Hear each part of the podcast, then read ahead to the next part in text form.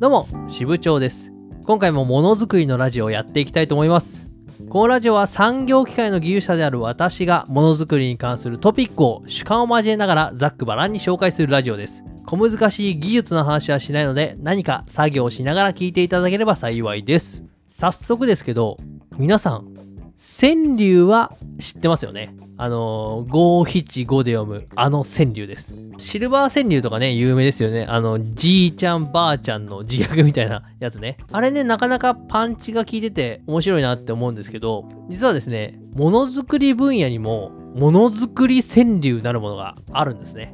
今日はですね、そのものづくり川柳の過去の入賞作品を読みながらですね、ちょっとものづくり川柳堪能してっちゃいましょうよという回です。というわけで今日のテーマは、ものづくり川柳をたしなもうです。まあ、たしなむったって、あの、僕がオリジナルを読むわけじゃないんですけどね。まずですね、この、ものづくり川柳って何なのっていうところから説明しますけど、だからね、調べたところによると、株式会社 X という会社が、8年ぐらい前から始めた企画みたいです。なんか毎年4000件から5000件ぐらいのあの応募作品があるほど盛り上がってる企画のようです。今年もね、もう募集始まってるみたいなので、2023年度のね、募集が始まってるんで、まあ、興味がある人はぜひですね、あれ概要欄にリンク貼っときますんで、そこから飛んで応募してみてください。特賞だとね、3万円。優秀賞で5000円がもらえるみたいです。あとなんか、ものづくり川柳で検索すると、実はもう一個出てくるんですよ。それがなんか日本能率協会がやってるものづくり川柳大賞っていうのがですね、ややこしいんですけど、これはまた別の企画としてあるみたいです。なんかね、あの、結構ちょくちょく展示会とかでも、なんかものづくり川柳系の企画って見ますよね。なんか割とね、こう、展示会とか賞とか、あと、商社とか、個別にそういう企画やってるイメージがあります。まあ、とりあえずね、そんないっぱい企画がある中でも、一番大きいのがですね、株式会社 X さんがやってるものづくり川柳ということみたいですね。ちなみに、あの、本筋とは全然関係ないんだけど、川柳と俳句の違いって知ってます？ちょっと全然違い分かんなかったんで、ググったら出てきたんですけど、俳句はテーマが自然の動植物や地球、宇宙が中心であるのに対して、川柳は読むテーマがあくまでも人間中心で、まあ、人情とか人間の暮らしとか人生とか人の世の出来事を読むということみたいです。俳句でもね人間を読むことはあるんですけどそれはあくまでも自然との関わりにおいて、まあ、読まれるということみたいです。ちょっと難しいですけど、まあ、これに対して川柳はですね人そのものをあらゆる角度から観察して読むと。そういう違いがあるみたいですね。初めて知りましたけど。なんか川柳って季語がいらない俳句みたいなやつぐらいのイメージでしたけどなんか人を中心とした視点で読むのが川柳ということみたいですねこのラジオのですね、ちょっと台本をまとめる過程でちょっと調べたんですけど、初めて知りましたね。一つ、皆さんも賢くなったところですね、早速ものづくり川柳を見ていきましょう。と言ってもですね、実はね、あの僕まだ過去作見てないんですね。今からちょっとホームページ見ながら、面白いと思ったやつを読んで、たしなんでいくというスタイルです。ちょっとあの、ぐだるかもしれないけど、まあいいでしょう。まあそんな日もあると。えっ、ー、と、今ね、ものづくり川柳のホームページを見てますけど、あ、過去作ありますね。2023年が、まあ、募集中で、2020、え、違うな、2018年まで過去作ありますね。2018年以降は、てか一番最初があれなんですね、ものづくり川柳じゃなくて、生産管理川柳っていうので始まったっぽいですね。で、2018年からものづくり川柳っていう名前に変わったみたいです。へえー。せっかくなんで、あの、ものづくり川柳を見ていきたいので、2018年の入賞作品、ちょっと見ていきましょう。じゃいきなりですけどね、ちょっと特賞からいっちゃいましょうか。えっ、ー、と、特賞の作品ですね。ついでくれ、お酒じゃなくて、俺の技。ついでくれ、お酒じゃなくて、俺の技。これが特賞ですね。深いですね。やっぱね、中小企業においてはですね、この後継ぎ問題っていうのが非常に重要なテーマになってきますからね、このついでくれっていうところにかけて、お酒じゃなくて俺の技と。やっぱこうやって、あれなんですね、この実際の現代社会における問題がこう絡んでると、結構こう評価が高くなるって感じなんですかね。優秀賞もちょっと見ていきましょう。えっ、ー、と、優秀賞、こちら。ドラマ見た、次の日みんな、阿部寛。ドラマ見た、次の日みんな、阿部寛。これ面白いですね。面白いっていうのは、これだけ見ると何のこっちゃっていう感じなんだけど2018年っていうこの年代を考えるとね、わかりますよね。これは下町ロケットですね、多分。すごく確か下町ロケットが流行ってたのが2018年だよね、おそらく。なんで多分みんなドラマ、ね、あの、ものづくり業界の人みんな見てるんで、みんな阿部寛になったということですね。もう一個いきましょうか。耐震の数値ごまかし、社が揺れる。耐震の数値ごまかし、社が揺れる。これもすごいうまいですね。多分確か耐震偽装のなんか、あれがあったんかな ?2018 年。なんかあったかな？茅場とかだったかな？なんかこのダンパーかなんかの耐震の偽装があった気がするんだよな。まあ、それを多分テーマにしてやってるんですけど、この耐震の数値をごまかすと、車が揺れますよ。この揺れるってところとこの耐震ってところがかかっててめちゃくちゃうまいなと思いますね、これ。あ、いいですね。こういうのもありましたよ。減らしたい。ロスト在庫と妻の愚痴。減らしたい。ロスト在庫と妻の愚痴。いいですね。なんかこれ、あの、シルバー川柳感ありますね。ちょっと、あの、妻の愚痴っていうのが出てくるあたり。やっぱこの川柳って ちょっとネガティブな方向に振ってる方が面白いですよね。このちょっとブラックジョーク的なやつ。次ちょっと X 賞っていうのがあるんですけど、まあ多分学生から応募があった中の賞の1個みたいですね。不便だな。思った今日が分岐点。不便だな。思った今日が分岐点。これもすごい、すごいいい言葉ですね、これ。不便だなって思ったその日がやっぱ改善とか、まあ、新しいものを作ったりとか改良していこうと思うその分岐点であると。深い。これいいね。めちゃくちゃいい。次ちょっと佳作ですね。だんだんこう 下がってる感じですけど、やっぱ佳作はあれですね、レパートリーが、あの、幅広くて面白いですね、これ。ちょっと読んでみます。やすりがけ、頬ずりしたい滑らかさ。やすりがけ、頬ずりしたい滑らかさ。いいですね。これ現場好き感があっていいですね。わかります？あの、ツヤツヤのね。まあ、頬ずりすると錆びちゃうんでできないんですけど、あの、木下げとかやったね、あの、面ってこう触ると、おー、すげーってなりますよね。まあ、頬ずりしたいですね。あ、いいですね。ブラック系ありましたよ。マニュアル化。言ってる上司が俗人化。ね、これはめちゃくちゃあるあるですね。マニュアル化。言ってる上司が俗人化と。もうこれももはや言わずもがなですね。安全と品質コスト三刀流と。これなんか他にも二刀流とかそういう話が出て多分大谷翔平の話なんでしょうね、ここら辺。安全と品質コスト三刀流と。だからあれだね、品質コストって言うとやっぱね、納期が僕の中でこう出てきてるんで QCD なんでね、あの、4刀流になってほしいんですけど。というわけでですね、2018年でした。ちょっと、2019年を見ていきましょう。あまりね、多く見ていくとね、時間経っちゃうんで、特賞からいきましょう。特賞からいきましょうかね。2019年特賞。オタクから仕事となって今匠。オタクから仕事となって今匠。深いですね。この背景がいろいろ妄想できるいい川柳ですね。なんか好きこそものの上手なれみたいな、まあ、そういう感じのニュアンスがあるのかな。オタクだったのが、まあ、仕事になって、今は匠ですよといい。ですね。そうなりたいですね、ぜひ。優秀賞、優秀いいな、ちょっと好きなのありました。ヘルメット、蒸れてハゲたら労災に。ヘルメット、蒸れてハゲたら労災に。これめっちゃいいな。これ好きだな。これね、あのね、すげえ新入社員の時に同期と話したことあるわ。そのその時点で結構薄い同期がいて、で、ヘルメットをすごい蒸れるのが嫌だと。で、もヘルメッと蒸れて、毛根が死んで髪の毛が減るってことは、それ怪我と一緒だから、これは労災になるんじゃないのかみたいな話をめちゃくちゃ真剣にしたのを 今思い出しました。ヘルメット蒸れて剥げた労災に。まあ、同じことを考える人はいるんですね。あ、いいですね。ちょっとブラックなやつ、ブラックじゃないけど、ありますね。ちょっとパンチが効いたやつ。変えてくれ。働き方よりこの機会。変えてくれ。働き方よりこの機会。いや、これもね、意味深ですね。やっぱね、機械の老朽化、めちゃくちゃあるんでね。働き方変える前にちょっと新しい設備入れてくれやっていう話だと思うんですけどね、これはもう現場の叫び声だと思いましょう。俺も設計やっててね、設計とか評価やってて思いますもん。この評価機器がさ、流量計とかさ、例えばその FFT っつってそのハンマリングしてこう機械の振動測る機械とかもあるんだけど、そういうのがね、もういつのやつみたいな。SD カードとかじゃないんだよ。CF カードっていうさ、あの、めちゃくちゃでっかいコンパクトフラッシュっていうさ、あれを使わないとデータがやり取りできないみたいな機器が、まあ、山ほど会社にあって、もう早く、もうこう、これ、今の時代に CF みたいな、変えてくれよ、この機械をって思う気持ちすごくわかります。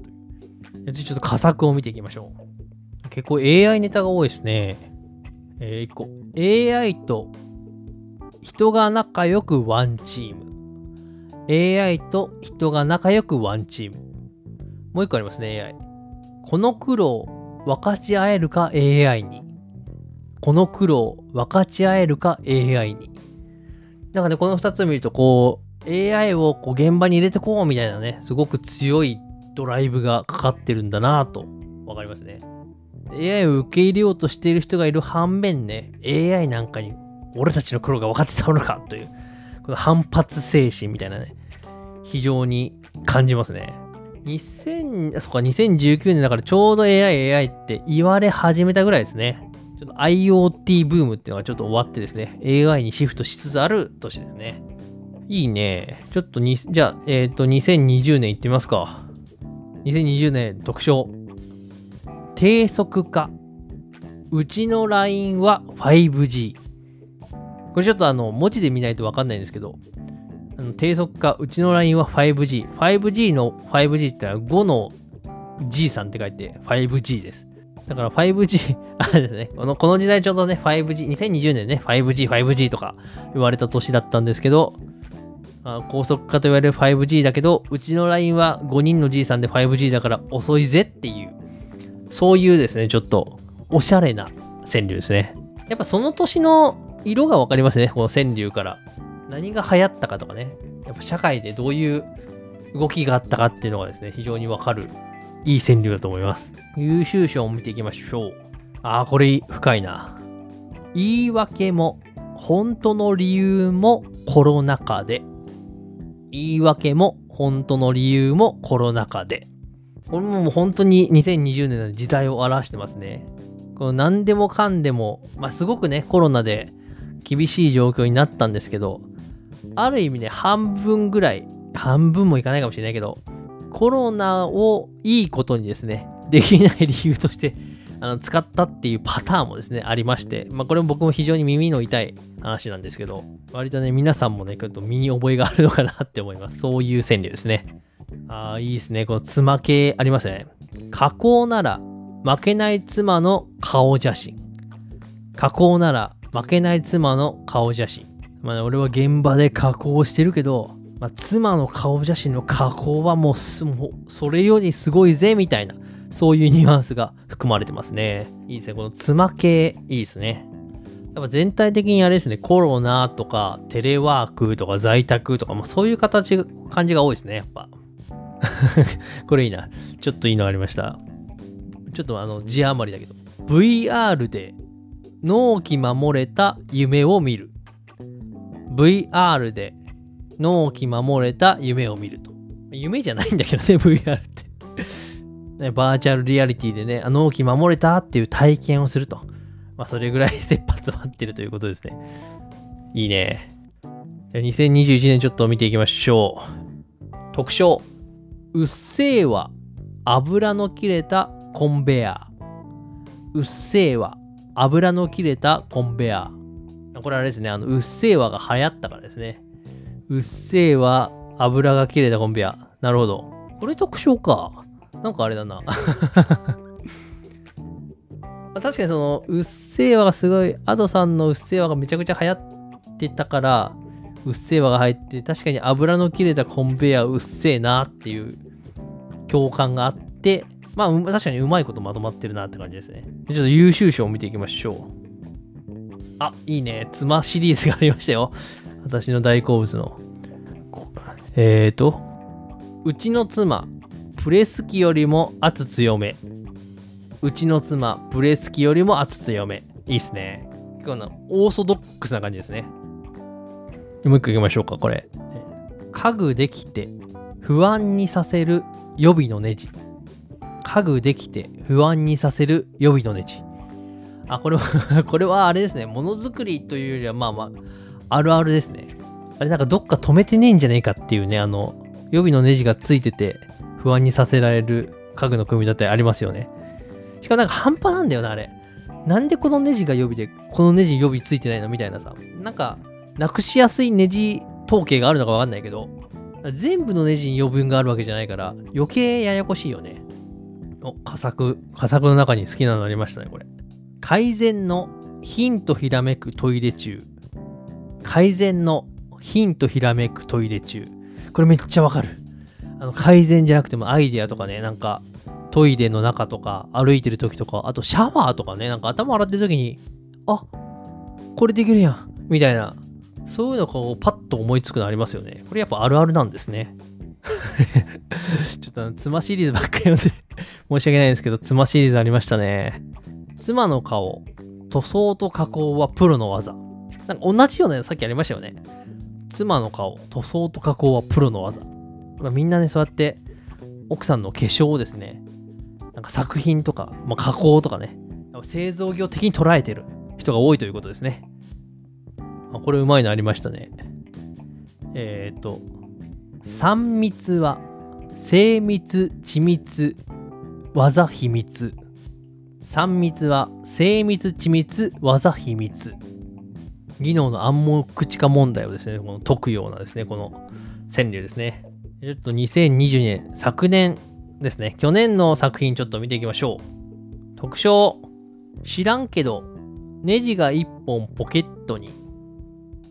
知らんけど、ネジが1本ポケットに。これめっちゃあるあるですね。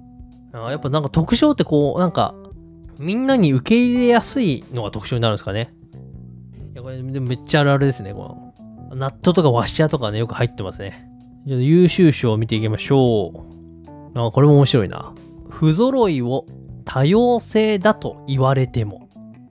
不揃いを多様性だと言われても。やっぱね、この社会のトレンドを取り入れてる感じですね。この多様性っていうワードですね。まあ、あの、いやもうね、あの、多様性ってね、すごく大事なワードになってるんでね。これからこのばらつきとかね、不揃い。まあ、こういったものもですね、これは多様性だと。まあ、そう言って乗り越えられるというか、まあ、そうやって捉えなければならない時代が、もしかしたら来るのかもしれないですね。明日納期、工場内でソロキャンプ。明日納期、工場内でソロキャンプ。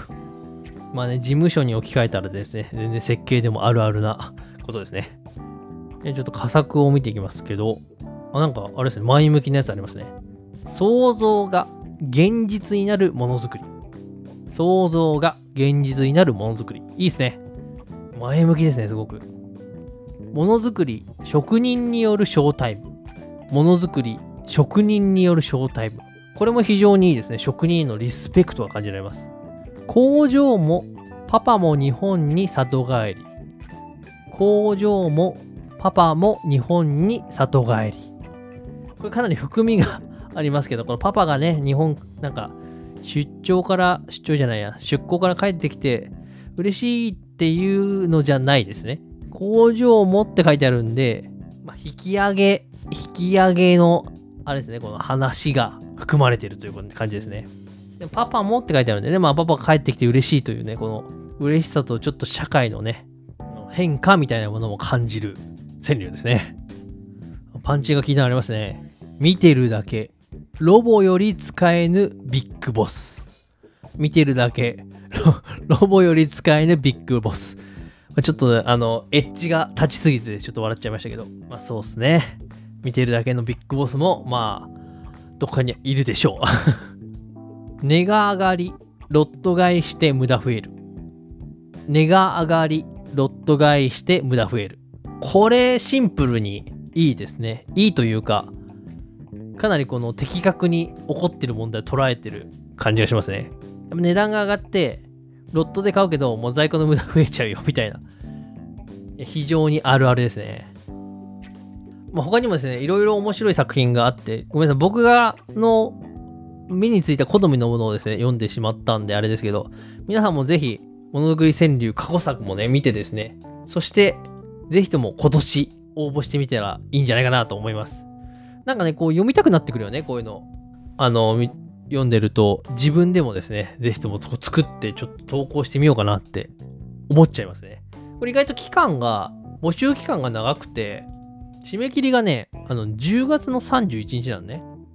だから全然まだ期間あるから、皆さんギリギリまで粘れば、一本ね、川柳できるかもしれません。ちょっといいね。名前が、これ読み手の名前が掲載されるんで、ちょっとなんか支部長でちょっとここに入れたいね。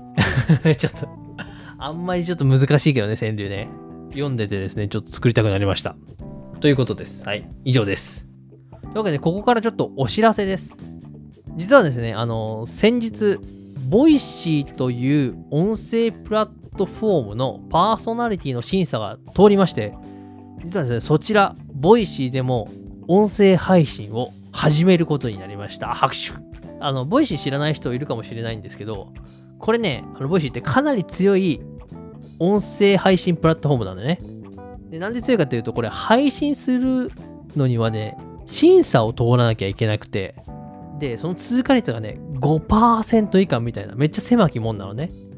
実はね、僕もあの何回もこのボイシーの審査チャレンジしてたんですけど、全然通らなかったんで、一回諦めて、このポッドキャストを始めたっていう感じなんですよ。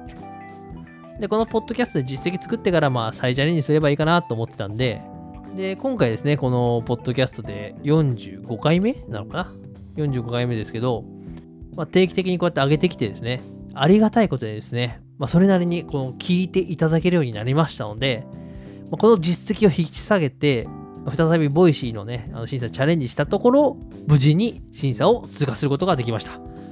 これもですね、皆さん、あの、ものづくりのラジオを聴いてくれているリスナーの皆様のおかげです。本当にありがとうございます。でね、ボイシーの音声配信なんですけど、来週の月曜日、えっ、ー、と、8月21日だよな、月曜日ね。から、まあ、始めようかなと思ってます。番組名まだ決めてないんですけど、一応ね、第一候補としては、ものづくりの視点という番組にしようかなと思ってます。まあ、せっかくのチャンスなんで、ちょっと自分にストレッチかけようかなと思ってて、まあ、このものづくりの視点はですね、月曜日から金曜日の毎日投稿、週5配信にしようかなと思ってます。まあ、とはいってもあの10分以下のね、短い音声配信をあの平日は月から金毎日上げるっていう感じにしようなるかなと思います。まあ、本当に続くかどうかわかんないけどね、まずちょっとそのぐらいのペースで一旦やってみて、ちょっと様子見ようかなと思ってます。であの、ものづくりのラジオですね。このラジオは、ま、僕のブログを音声化しようと思って始めたんですけど、このものづくりの視点の方は、まあ、Twitter で発信してる小ネタ、まあ、こういうのをちょっと音声化していこうかなと思ってます。なのでですね、月から金まではボイシーで、土曜日はポッドキャストと。なんとね、日曜日以外はですね、私の声が聞けるんですね。まあ、聞きたいかどうかわかんないけど。なんですね、ちょっと、まあ、これを本当にできるかなっていう感じなんですけど、仕事やりながら。まあまあ、まずやってみて、まあ、感覚つかんでいこうかなと思ってます。まあ、音声配信のね、毎日配信してる人結構いるんで、まあ、動画の毎日投稿とかよりは全然ハードル低いとは思うんで、まあ、やり方次第かなとは思ってます。なのでですね、ぜひともですね、 Voicy の方の音声配信、ものづくりの視点の方もですね、ぜひともよろしくお願いします。まあ、これ仮称なんでね、まあ、タイトル変えるかもしれないんですけど、ぜひともですね、月、金、月火水木金土までですね、僕と一緒に過ごしていただければと思います。というのがお知らせでした。あとはですね、毎度言ってますけれども、日韓工業新聞社さんと私、支部長とのコラボレーション企画を行ってます。その名もマジで設計者必読書支部長ベストセレクションです。私が今まで Twitter やブログで紹介してきた日韓工業新聞社さんのおすすめの技術書籍、これらが支部長ベストセレクションとして専用コーナーを設けられて、実店舗に並んでおります。全国の書店に順次ですね、フェアを開催しておりますので、あの、ぜひともお立ち寄りください。開催店舗に関してはですね、日韓工業新聞社さんのホームページに記載があります。ぜひとも立ち寄ってもらって、あの、支部長ベストセレクションを見たと言っていただけるとね、非常に喜びます。まあ、ホームページのリンクは、ポッドキャストの説明欄に貼っておきます。まあ、ね、あの、もう、終わっちゃう店舗も結構出てきているので、まあ、そのあたりはですね、ホームページよくチェックしてから行っていただけると幸いです。というわけで今日のラジオはここまで。私は支部長技術研究所という技術ブログを運営してます。週1更新を目標に更新してますので、そちらもぜひ覗いてみてください。また、えっ、と、Twitter ですね、X でも毎日役立つ技術情報の発信を行っております。朝7時20分、夕方18時20分に投稿しておりますので、そちらもチェックよかったらフォローしていただけると嬉しいです。ものづくりのラジオ用のハッシュタグありますので、このラジオのご意見、感想などは、シャープものづくりのラジオのタグをつけてつぶやいていただけると非常に喜びます。ぜひともよろしくお願いします。では今回のラジオはここまで以上、支部長でした。ではでは。